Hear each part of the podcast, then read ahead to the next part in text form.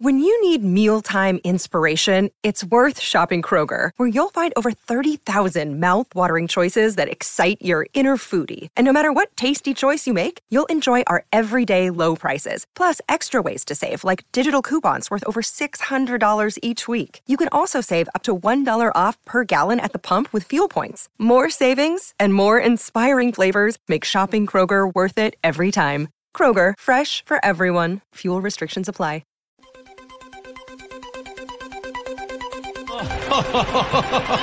Who would be a fan, eh? On goes Paul. Speedball might yet win it here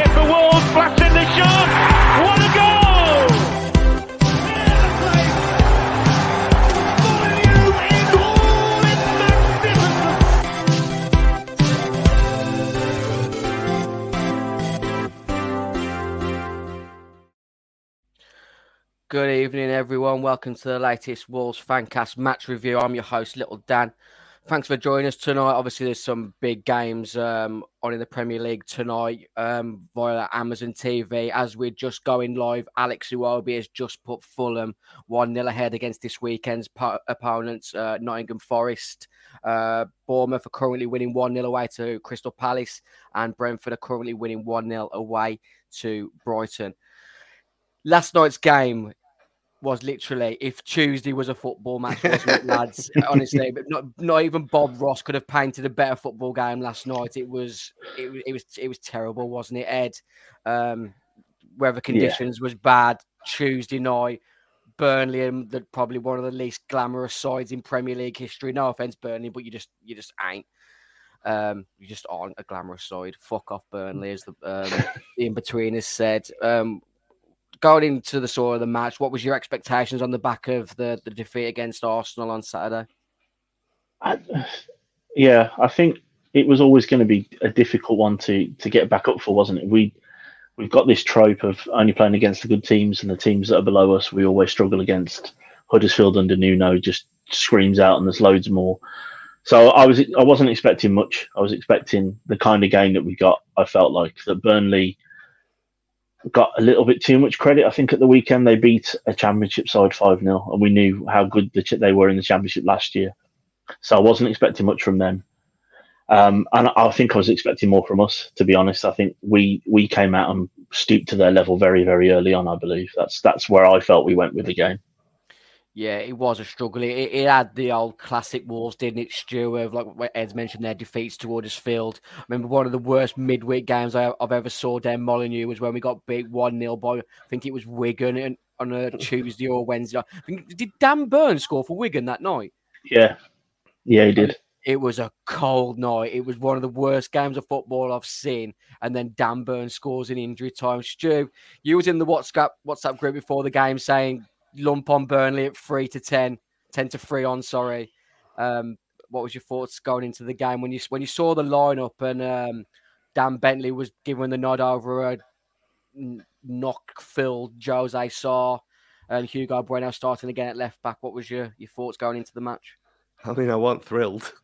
um, I mean, it's always good to get a bit of a rise out of Gully straight away in the old WhatsApp group. I mean, one, one day these things will be publicised, like the uh, the Calvin inquiry. Um, but yeah, I mean, uh, the fact that we hadn't won in seven against Bur- against Burnley when they used to be our whipping boys, um, pre Premier League era, this time round, um, it just seemed like it was painted that way that it was going to be another one of them nights where, yeah, we've done we've done the hard work against Man City and Tottenham, and know we, the onus is on us to do something. And then you you look at the what I mean the the whole thing about Sá not being up for it despite him quite visibly jarring his back for that second goal um, was quite ludicrous to me anyway. But then when when we saw that lineup with Bentley starting, I thought, oh, okay, well, certain people are going to be quiet now. Um, I've look, I've been very vocal about the fact that I don't like Dan Bentley as a keeper. I think he's a bit too error prone. But I was amazed that he's only thirty. I thought he was a lot older than that. When I looked it up today, because I watched the um, the BT, not BT, the Amazon um, interview after the game, and in the comment, YouTube comments, there was Southend fans like bigging him up, saying he's the best keeper they've ever had, and all this stuff. I thought, well, maybe I was a bit harsh on him, but what I saw at Bristol City was not that keeper that we saw that yet last night. So we'll get on to that. But yeah, that and bringing Hugo Bueno in from the cold after months out, not even playing in the under 21s. He didn't fill me with massive confidence, um, knowing our, our record in these games, but and then it kicked off. Yeah, as I said, thanks for those who are joining us tonight. Uh, there is like, obviously a lot of live games on that you could be watching, so thank you for joining for us here at the Wolves Fancast in association with Audi and the Boston Coffee Company. Another goal has gone in and it's come again at the Craven Cottage. It's Fulham 2, Forest nil, and it's Fulham's number seven, Raul Jimenez, with the goal to put more misery on Steve Cooper. Hopefully, he doesn't get the sack after this game tonight because that's new manager bench on Saturday, isn't it, Ed? Yeah, uh, yeah. Let's not have that. I can't be. I can't. I haven't got the nerves for that coming into Christmas, all these busy period. No, I, am Also, I wouldn't mind Forest going away and not coming back for another 23 years either. So I'm not against that either, personally. Um, but yeah, let's not have a new manager bounce. Let's just keep the manager slump going, and then they can sack him. They can sack him on Monday after we beat them. I did mention off air. Obviously, you can see in the picture there, Ruben Neves took time away uh, to, to watch the game last night. Um, obviously, watching it in Saudi somewhere. It's good to see that he's still got that love for Wolves. We talked about it off air, didn't we, Stu? He's going to run down his contract and he'll be back in three years, isn't he? There's a reason why he's saying that he's not going to Newcastle and he's not going to Arsenal. The fact that every every single time you see his kids have got Wolves kits on, um, we all know what's going to happen. Fair play to him. He's, he's took one for the team, gone over there, made made his fortune, and he'll be back in a couple of years. Superb.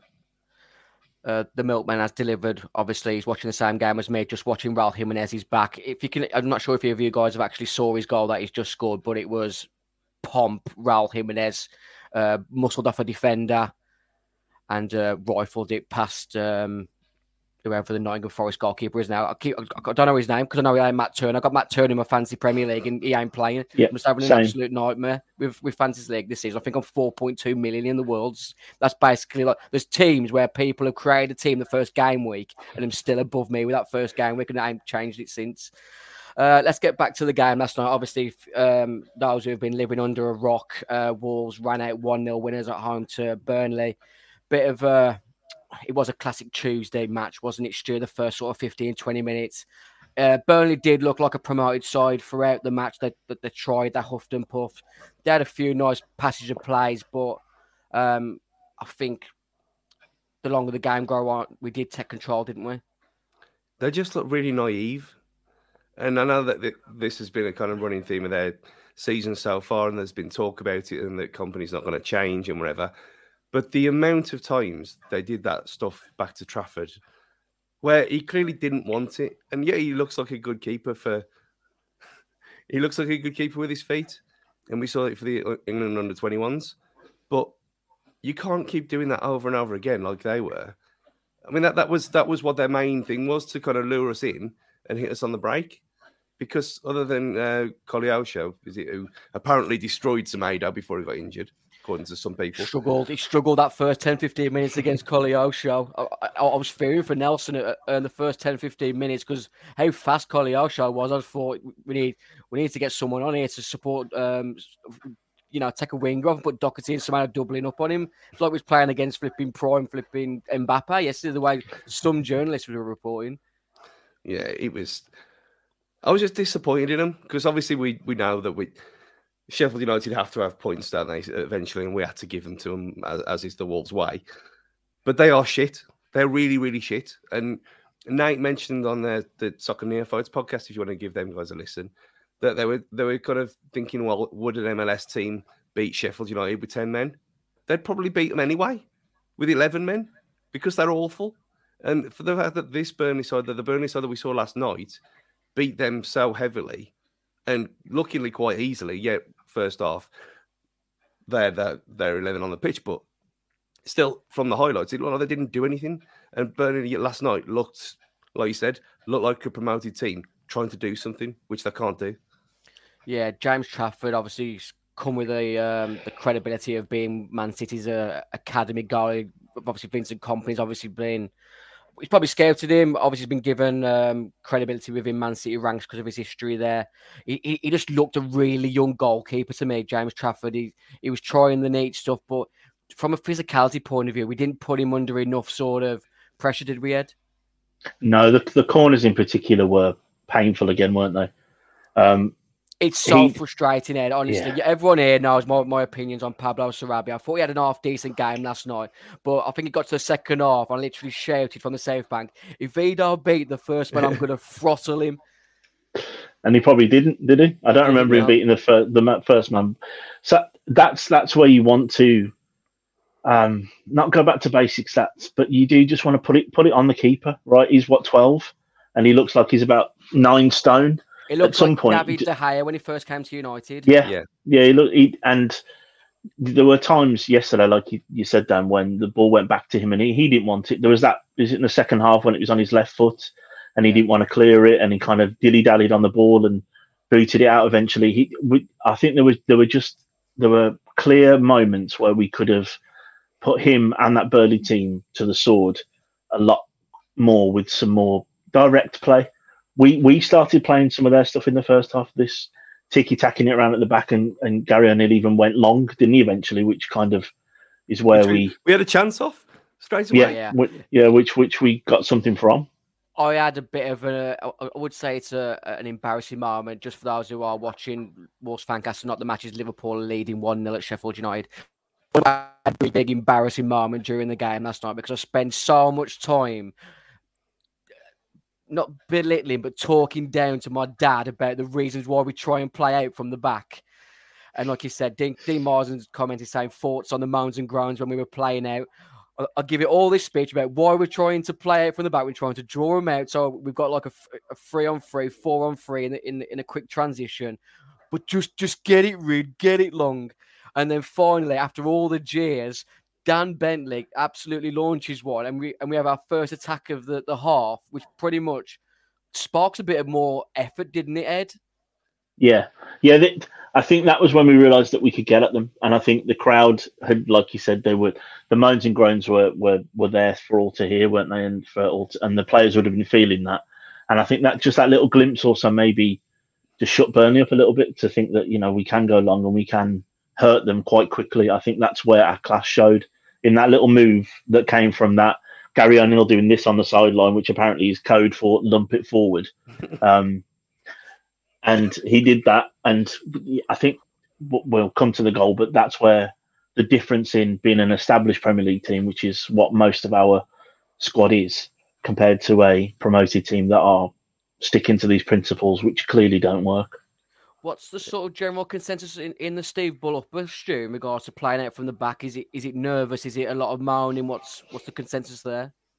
I think I don't think people mind it. It's just when the- there's a there's a kind of there's a scale and there's a, a sliding scale of when you do it and how deep you do it. Because a lot of the time it's fine. You're playing around, you, you play, it, you keep possession, you go back and you recycle play, whatever. No problem with that. But when you're pissing around on your own, own six yard box, we haven't got the players to do that. It's not just about the keepers. It's not Bentley or Sá or anyone else. We haven't got the defenders to do that that kind of stuff either. And that's that's where the goal came from for them. It ain't necessarily just that for me as well. It's like it's the, the the front three showing for it in the in the pockets between their defense and midfield. There wasn't Yeah. enough showing from Juan Cunha and Sarabia for me in that first half an hour. There were periods when we had the ball uh, re- really sort of left left side of midfield, left left back position, and they were sort of number nine, right centre forward, all in a cluster. It was just like you've got to show lads because the, the defense were trying to play out and they just had no options. That every time they did go along, it was coming straight back. Yeah, it was so static, and I mean, it really, we've had that that advert on the uh, on the big screen of it for Jill's Concrete, which is quite funny because that's my mom's name. Um, but it, it was there was they were standing like statues at times, and it, but it, it was just two banks of nothingness. There was no movement, no nothing. So when you are playing out from the back like that, it's it's going too far. We can't play like that, and I really do believe you give this a year, two years, no one will be doing it anymore because they've all realised it's a stupid thing to do. Because yeah, Man City can do it, but you look at how how bad Alisson was in that first half a couple of weeks ago. Even he couldn't do it that day for Liverpool, and he's one of the best in the world at doing it. So when you when you're inviting people on and you're taking risks for no reason whatsoever with very little payoff, what is the point in it? I mean, it's not like oh yeah, because I want Sean Dyche and all this stuff that I know that's going to get thrown at me as usual. But you just got to see common sense sometimes. And when we stop doing it, we look like a better side. We look more comfortable. and they did not, and and that's kind of where the goal came from in the end. It, it's it's sort of it is a full NFL vibe you're talking there. Is it's all about gaining as much yards as you can Yeah. instead of uh, inviting them on. Um, we talked about James Trafford uh, a few minutes ago, but let's talk about Dan Bentley because before Wolves went 1 0 ahead a few moments before Jay Rodriguez, um, after a bit of um, uh, how do you want to describe João Gomes in the build up to that uh, effort, Ed? Oh, um, not really there, was he? It was kind of weak, wasn't it? I think the whole, the whole with him, I find his busyness sometimes masks whether or not he's actually any good. And I don't know if I mean that or not, but he's. I know everyone says he's busy and he's this bulldog and he's this terrier, but there are times he just kind of flits about and doesn't really get stuck in either. I think he's got a lot to learn from Lemina, and I, I like him a lot, but sometimes he still seems a little lightweight for me. Naive. I feel it, it, it'll, it'll Yeah, come with naive, that's the right experience. word. It'll come with experience. Yeah, right? it That- will. That, that defensive midfielder, role, like you said, I, I don't think Wolves. If, if we've got all of our midfielders available, it's, it's Lemina and Gomes all, all day for me. Um, I think João Gomes has still got a lot of um, ceiling to reach in regards to his actual Yes. ball playing midfield. Um, we, we've seen him have a few shots this season. Obviously, scored the, the winner at Southampton last season, so he has got that in his in his locker with a bit more experience and choosing when and when he can't dilly dally in, our own half will come with experience, right? I think, but he, he was really let off with, with that moment, wasn't he, Stu? Yeah, and you look at it. I mean, it was a similar kind of place from where Hwang skied it into the air for Newcastle to score last season, and he got vilified for that. Um, obviously, Joe Gomez got away, got out of trouble by that miraculous double save, but he's going to do it. He's we got to remember that he's the same age as Fabio, and we all, everyone, oh yeah, Yeah. Fabio's still young and all this, but Joe Gomez does this stuff and he looks composed eighty percent of the time, and then he goes and does something mad. But he's a kid. He's going to do this, and again, he hasn't even been here for a year. So it's it's Is not he, had he only had like one full season for Botafogo before he joined? Yeah, pretty much, yeah. So I mean, like it's he- he's got a lot of games to still find his way of becoming the next sort of Fernandinho or Cesar Sampaio for the older ones. Um, but yeah, th- those two saves from Dan Bentley. I had Jay Rodriguez to have um, one shot on target in a bet builder, which um, I think was like five out of eight that I got right. Smiley to get booked, Darryl Darryl O'Shea to get booked didn't happen, but that one shot on target was it, it was a huge save, and then the follow up from Breno, you can see in that bottom right hand corner, literally fingertips and just past the post. That it was it was well worth his clean sheet bonus that he would he'll have his in his wage packet next week.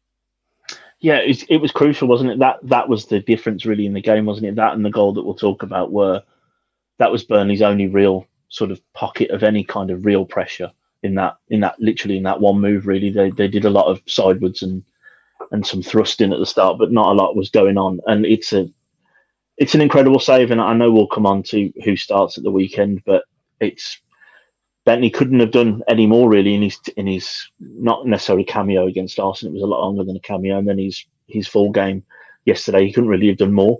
He wasn't called on a lot, and when he was, they were two exceptional saves. And that that save that he makes there, the one in the bottom right hand corner, is what Ederson failed to do at the weekend against Tottenham, wasn't it? He got a hand to it, but didn't push it around the post. And it's it's those fine margins as a goalkeeper, isn't it? That is where you make your your bread and butter, isn't it?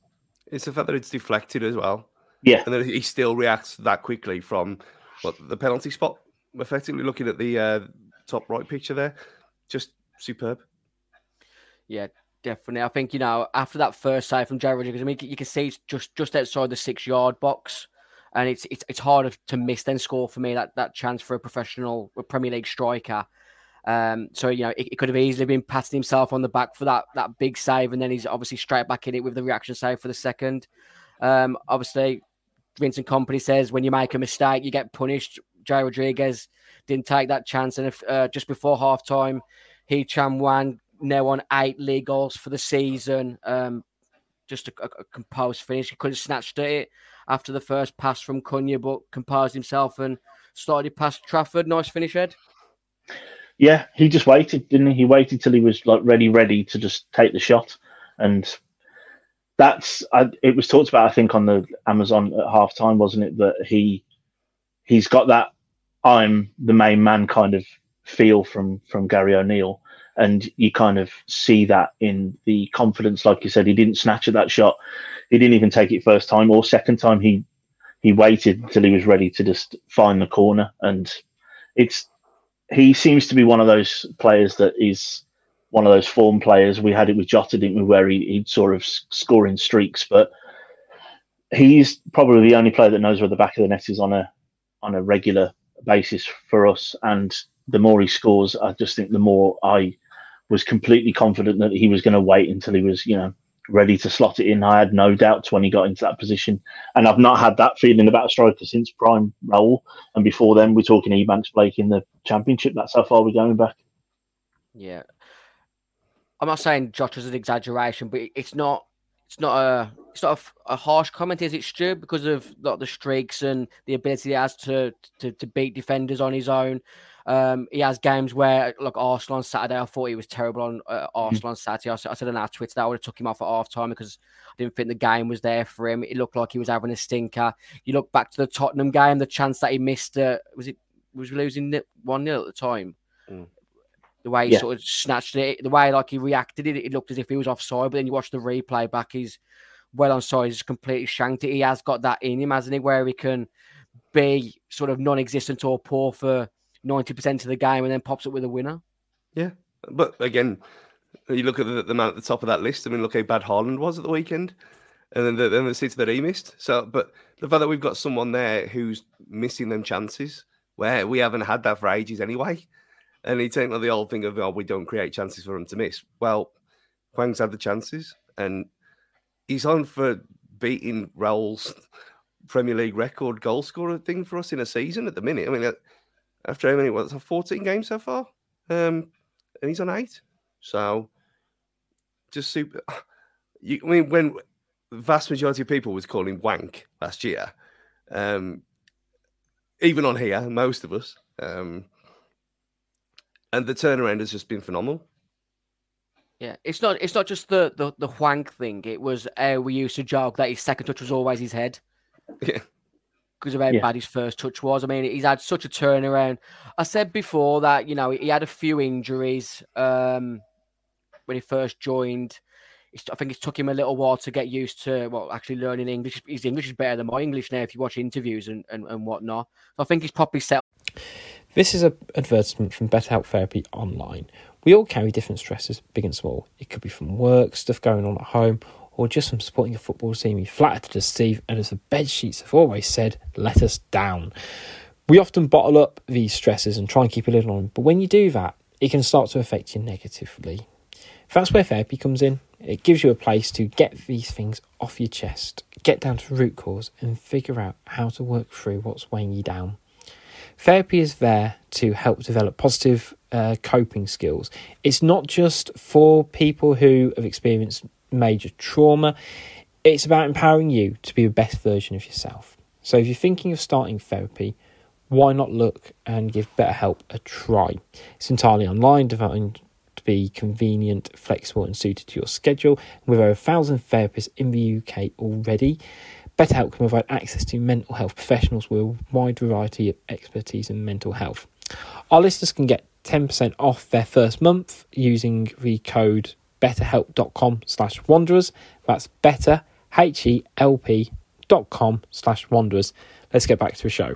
On there, and that, that's coincided with a good running format.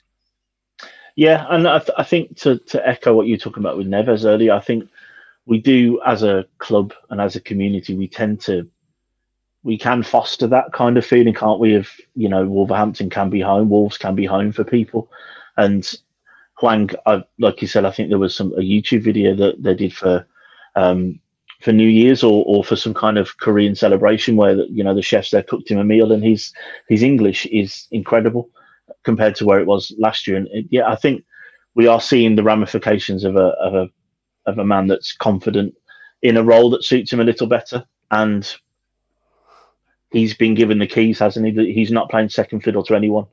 Hwang is a starter in that front three. I think it may have been maybe coming up to a month ago now that um, there were talks on social media that Wolves were in discussions with a new contract for Hwang. Um, on the back of this sort of run of goals, it's it's probably beneficial for the club to, to get that new contract uh, ironed out quickly as possible, Stu? Yeah, absolutely. Um, I mean, we might stop singing that he's on loan then as well, which would be a miracle. Um, but we know that I he- still get frustrated. I know, I know that the, the lyric has been changed to. Um, was he, he used to be on loan? Was he? He was, he was on loan for He the season. I mean, but that's we've got to do better. but that's what we say. But when people sing it, they don't. No one sings was. It's only. That's what everyone sings.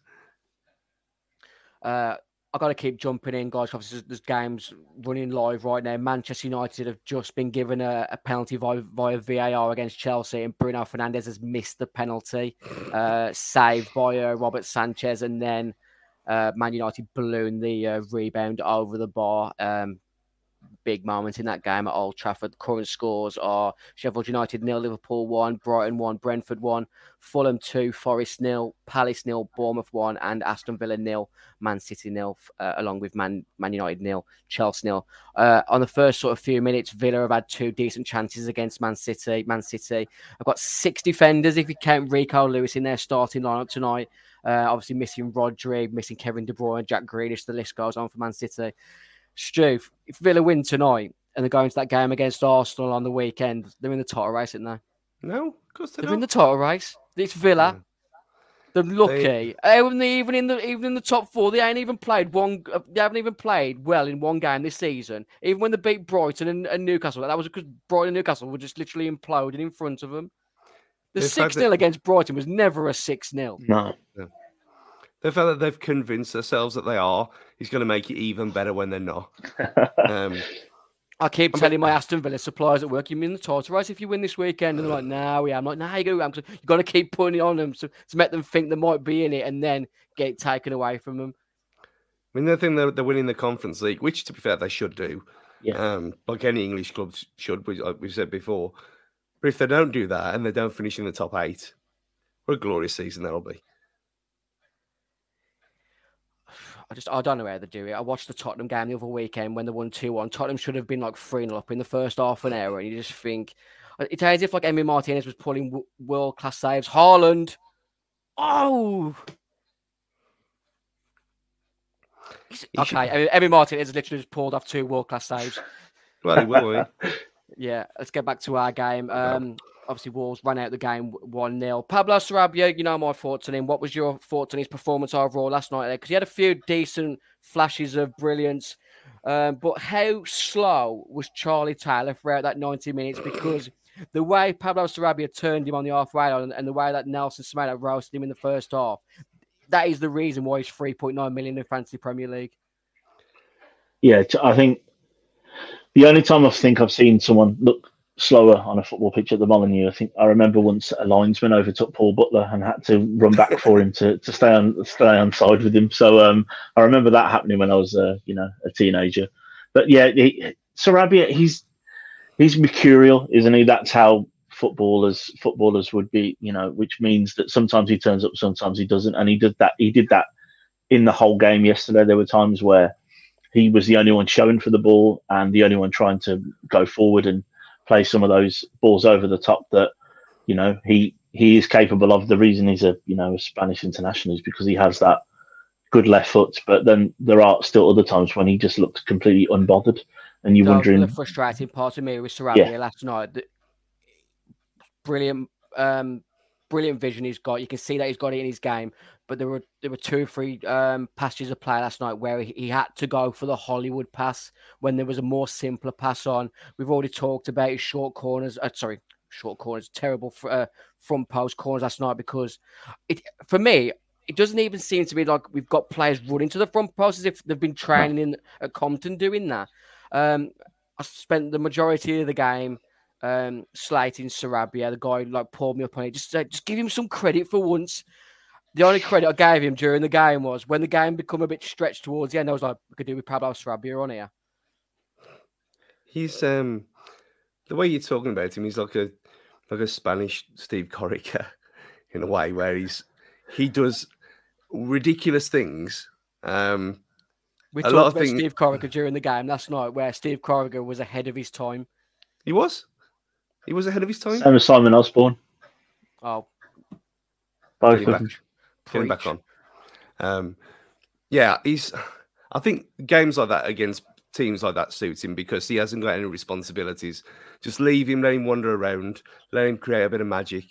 Um, obviously, Bellegarde, we know what he's all about, and bringing him on was wise. Um, as we'll touch It on. gave but- us an outlet, didn't it, towards the Yeah. end? I think it just opened us up a little bit defensively, but the game was stretched then. I, I I didn't think it was going to end 1 0 the longer the, the game went on. I felt there was always another goal in it, but thankfully we um we got the three points in the end. Yeah, I think I don't think you could start with Bellegarde against them anyway because of just how they're set up.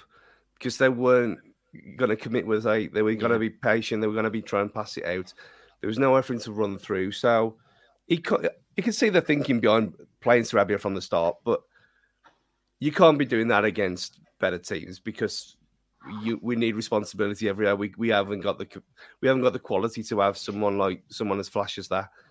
But when it works, Is- it looks it, it looks great. So it's a trade. Is there an is there an element? Sorry, Stu. Is there an element of keeping him happy as well? Obviously, with this kind of semi-public feud and the emoji on Instagram and all that kind of stuff, is there also a a throwing of the bone maybe from Gary to say he he can have you can have eighty minutes against Burnley? yeah, I I mean, it's just a just a thought. I'd I'd start him against Forest as well, and and go the same again because you know what they're going to be doing. I know what we're going to be, but you know what Forest are like, and he's got the kind of the pedance annoyance factor about him, which they hated last year. So he's got he's got a place. If that's a permanent place, who knows? But I wouldn't say so. No. He, he, he, warranted his minutes after that that Spurs um, Yeah. awesome cameo that he had. I didn't feel like he was the the player for, for Saturday away to Arsenal. I thought we, we needed a bit more of um, we needed more energy in the midfield if he was going to be a, a, a three man midfield. I said um, before the game on Saturday, I would have kept in um, Santi Bueno and put Toti left back and, and had him come up against um, Saka to win the individual battles. I think Toti's really good at that. It's all hindsight now, though, isn't it? Let's um, let's I'll just quickly jump onto that picture there on the screen. What was the last thing that made you have a, a facial reaction like Vincent Kompany there? Because he looks like he's had his heart broken at Christmas. It looks like someone's gave him a pair of socks on Christmas Day. Aaron Rodgers doing his Achilles. that's that's the obvious answer for the uh, for people who follow my other passion. But Wolves wise, it could be anything from the last thirty years, couldn't it? Really. Um, but we've had enough of them. We've had enough the times where shit teams have come and done us over. So it's it's about time someone else has suffered it. I think it's more like um, when the ice cream van turns up outside and you ask your mum, "Can I have an ice cream?" You've got ice, you got ice, Ice cream lollies in in the the Ice cream at home. Yeah. Yeah. What about you, Ed? Anything that made you sad like that? Any uh, a sad TV series episode moment? Oh no, I cry at everything DIY SOS I can't put on. I cry at that. So no, no, nothing, nothing. Um, up. I still can't watch the film Up after watching it the first time because that, that first twenty minutes is just the most saddest thing ever. No, but he looks that sad because I think he's he's sticking to that cap as well as his philosophy. He's sticking to that bloody cap, which doesn't suit him. It makes him look ill. He needs to take it off. Yeah, he's- got a bit like um, the head from the aliens in Mars Attacks. Yeah, it doesn't suit. It, Vincent, if you watch him, mate, it doesn't suit. Suit you. Take it off. I'm sure we'll be watching. I'm sure we'll be watching. Thanks to those who, who continue to watch the episode uh, of the Wolves Fancast tonight. Let's look at the uh, the next image. The next five uh, games. Obviously, we start uh, on Saturday at, uh, versus Forest at three o'clock, followed by West Ham home to Chelsea on Christmas Eve, Brentford on the 27th, and then Everton on uh, 30th of December at three o'clock. Look at those five games there, Stu. What's the sort of minimum points you'd want from those five games, not what you'd expect? nine, nine or ten. I'll be happy with that. Um, I think that's kind of where we are. I mean, a point against West Ham, Chelsea, Brentford, that wouldn't be bad.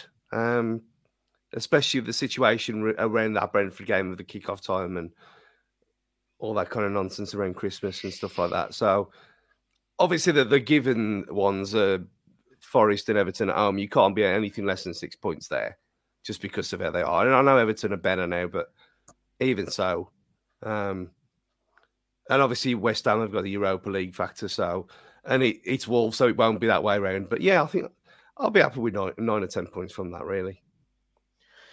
What about you, Ed? Yeah, I think you can envisage us quite comfortably. We could, you could argue comfortably that we go unbeaten in that run of five. Mm. In all honesty, maybe what seven, eight points instead of Stu's ten. But I, I could see us beating Forest, um, getting a draw away at West Ham. I could see us beating. I'll be one of the sad sacks there on Christmas Eve. Me and my son, um, watching uh, Wolves against Chelsea. I can see us doing them because they're a weird team this this year as well. With and who knows that Brentford, uh, Stu and the rest of the away day gang. I don't know how you I'm guys not, are doing to. go- I'm not doing Yeah. that one. No. Chelsea. You don't even. Re- it's not even really London, is it? So you don't even get that factor either. And then Wolves Everton at home. That should be three points. I know they're better now, but we're still better than them. I think man for man. I'd like seven points from them five games. Yeah. Like I said, go- on big. If you could draw like draw four and get and, and win one out those five games, I think I'd be happy with seven points. You just talked about Chelsea being a weird side. Uh, Man United have just taken the lead with another goal from Scott McTominay. Um, yeah, Chelsea an absolutely bonkers side, aren't they? Um, spent so much money. Pochettino's got a, still a lot to do. Got so many players on the books to to work with. It's if, if if they were a FIFA Ultimate team, they'd have like twelve chemistry, wouldn't they? Yeah, and, and that's probably that. I was going to say that's probably generous. I think. I think they're they're, they're Nottingham Forest, but with money, right? They're It'd be like they're just- Pochettino and Enzo Fernandez is like 10 chemistry points alone. Not sure I've got any young basics. Yeah, so the question was earlier. Nathan Judah put a poll out earlier saying obviously José Sá is expected to be fit on Saturday, but who would you pick in goal? The majority of my friends uh, have gone with the old adage that you don't change a winning side. Ed, does that stick with you? No, I'd go Sá all day. Personally, he's the number one keeper.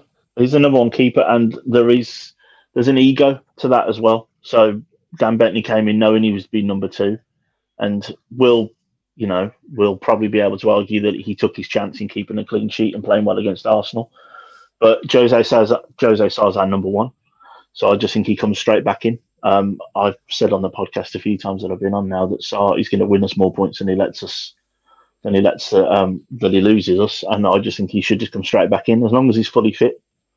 Straight back to the number one keeper. He's the number one for a reason. Yeah, you can see by the screenshot there. I, I voted to have José Sá return on Saturday. Stu, you already commented earlier on in the episode that you think uh, Dan Bentley should be given the chance, even though you've got more of a, a fondness to José Sá. I mean, I've, I've loved José Sá for a long, long time, obviously, before he even came here.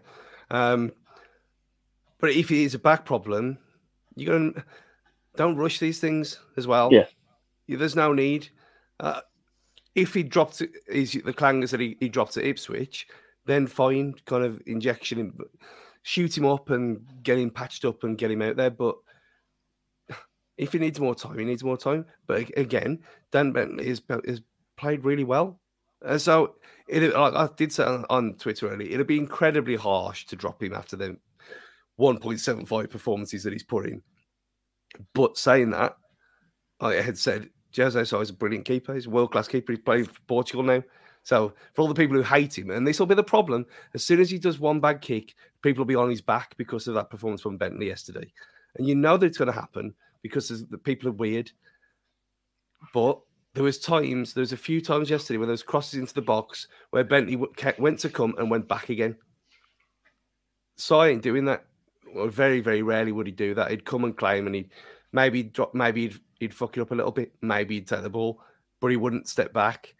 When you step back, it creates a bit of uncertainty, especially with Forest, where they're not going to be tippy tappy either. They're going to be as direct as anything. You need a commanding presence in there, and Dan Bentley in the air, from what I've seen so far, I don't think he's got it. So if Sá's properly fit, then yeah, he has to come back in for me. Talking of all the sort of other injury dates that we've got at the moment, obviously Hugo Bueno came off towards the end. It, it appeared to be cramped from my view. I'm not sure if there's any news come out on on that. There were talks of Rayan Aït-Nouri possibly being back for last night, but it came a bit too soon, Ed. If Rayan Aït-Nouri is fit on Saturday, does he take out uh, place? I, I, it definitely looked like cramp. So watching it back on Amazon, you can even see sort of his muscle contracting. So it definitely looked like cramp rather than anything more serious. And as Stu said earlier, came in literally from the cold with no warm up. to play in those games. So um, if Aït-Nouri is fully fit, um, it's for me similar to the Sark conversation we just had. He comes in as the starting left back because he's played brilliantly this year. And last year I was all Hugo Bueno all day, every day. I'd have picked Bueno over Aït-Nouri, but this year Aït-Nouri been able to see out 90 minutes um, as well as his um, attacking threat um, and his ability to break the lines with with the ridiculous dribbles that look like they're going nowhere, and then he'll do a roulette out of nowhere and, and get past someone. Yeah, as long as he's fit enough to last 70 minutes, 75 minutes, then for me, yeah, he comes in against Nottingham Forest. Is they're all about pace, aren't they? That is really what they've got. They've got Morgan Gibbs White and Elanga that just run and run and run, and everyone else is a bit of a plodder. So um, we're probably going to need someone that you know, a bit like more like Aït-Nouri than Hugo Bueno that will want to break through the lines because they're going to come and set up shop for a point, aren't they? I mean, the bits that I've saw from their game against Fulham tonight defensively, they, they, they look all over the place. Obviously, they have struggled with defensive injuries this season. Have now that that Felipe who they had last season was was solid in the game at the City Ground when we went. Willy Boly just can't stay fit, can he, uh? No. I mean, the, there's a reason why he, he was out the door here because of that reason, because he's unfortunately for him, injuries have taken the toll on him. He was he was a colossus, but like the Johnny situation, your body can only take so much. And having played so much football and how they were thrashed to death under Nuno with a squad of like 15 players, you're getting injuries after that, he's gonna he's gonna make you susceptible, eh? and it just looks like time's catching up with both of them. I think yeah. more more for our problem is if it's really bad cramp and Bueno's out and Aït-Nouri's out. Do you go Toti and bring in other Bueno? Or do you play Doherty there? Because, like you just said, Ed about the pace issue, issue. Doherty hasn't got his pace anymore. That's going to be another I one.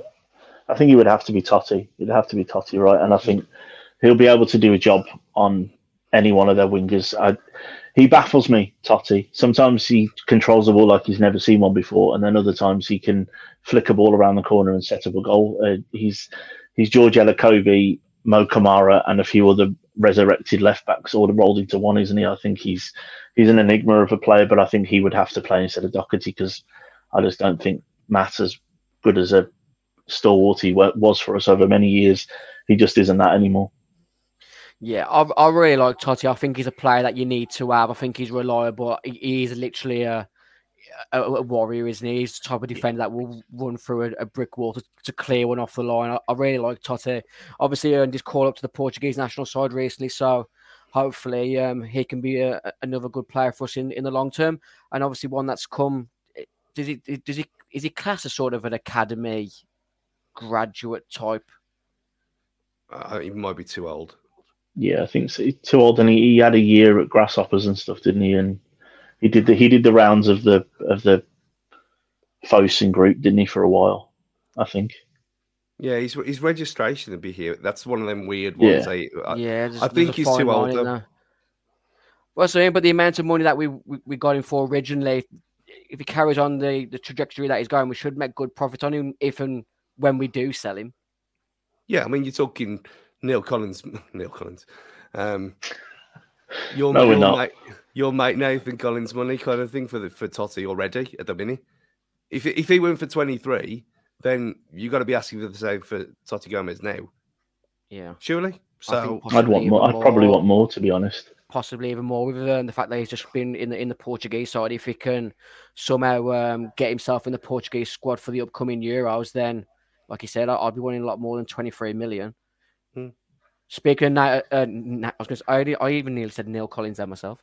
Um, we got we got Brentford coming up soon, and I think Nathan Collins has been injured for the last few games. I was I was hoping we could come up against him because there's a lot of people out there who call call him a Rolls Royce, and I just think he's just. I don't even know who to compare him against because uh, you know, uh, Paul Butler played for the Ireland national team, and I think Paul Butler's better than Nathan Collins. Yeah, yeah, he's a Rolls Royce with the wheel missing, and he looks good, but it's not it's not useful.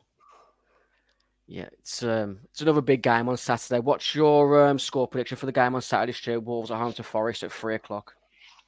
2 0. Nice routine, no drama, no ridiculousness. Just a Nice 2 0 win. What's your prediction, Ed? Uh, two one because Morgan Gibbs White is going to come back and do what all players that used to play for us do and come back and do something either set it up or, or score. But two Well, one still- Wolves. I still think that's one of the most bonkers moments of last season that Nottingham Forest had a penalty to equalise and Brennan Johnson took it instead of Morgan Gibbs White. Pottledy. Bottled it Yeah. there. There- There is a caveat to this. Have you seen the, the colour of their away strip this year? It's like a. It's, isn't it it's blue and white, isn't it? Oh yeah, you said this before. The blue and white stripe I, effect. I isn't it? don't know. I don't know if it counts for kind of imposters of the blue and white curse. I don't know if it's like a club wide thing. Um, but if they try these kind of shenanigans and wear that blue and white stripe thing to try and get at us, hmm, wouldn't put it past them. It's You need like to do the a Barry Fry, Stu and we in all the corners. Try and get rid of the curse. it's the biggest shithousery in Premier League history. If Nottingham Forest have specifically charged blue and white away kit just so they can get three points at Molineux, and then for some reason, due to some sort of um, kit mishap, they have to wear the blue and white stripe at home. There's nothing stopping them wearing blue and white at home. You're allowed to wear one one weird one per season. Due to a shortage of personal detergent, Forest have had to wear the blue and white uh, away top at the City Ground for our reverse fixture in April. Um, I, I didn't have enough time to do a quiz tonight. I literally scoffed a, a steak before we just came on. I've had a bit of heartburn for the last 20 minutes. Uh, thanks for everyone who's joined us on the Wolves Fancast uh, in association with Audi. I can't believe it. Raul Jimenez has scored again. It's Fulham three, Nottingham Forest nil. Thanks for joining us. Thanks from me, Ed and Stu. Um, have a good rest of the week. We'll be back on Sunday with a um, show, hopefully talking about how we've um, smashed Forest into a Christmas uh, pudding of embarrassment. Good night, everyone. Take care. Ta-ra. See ya.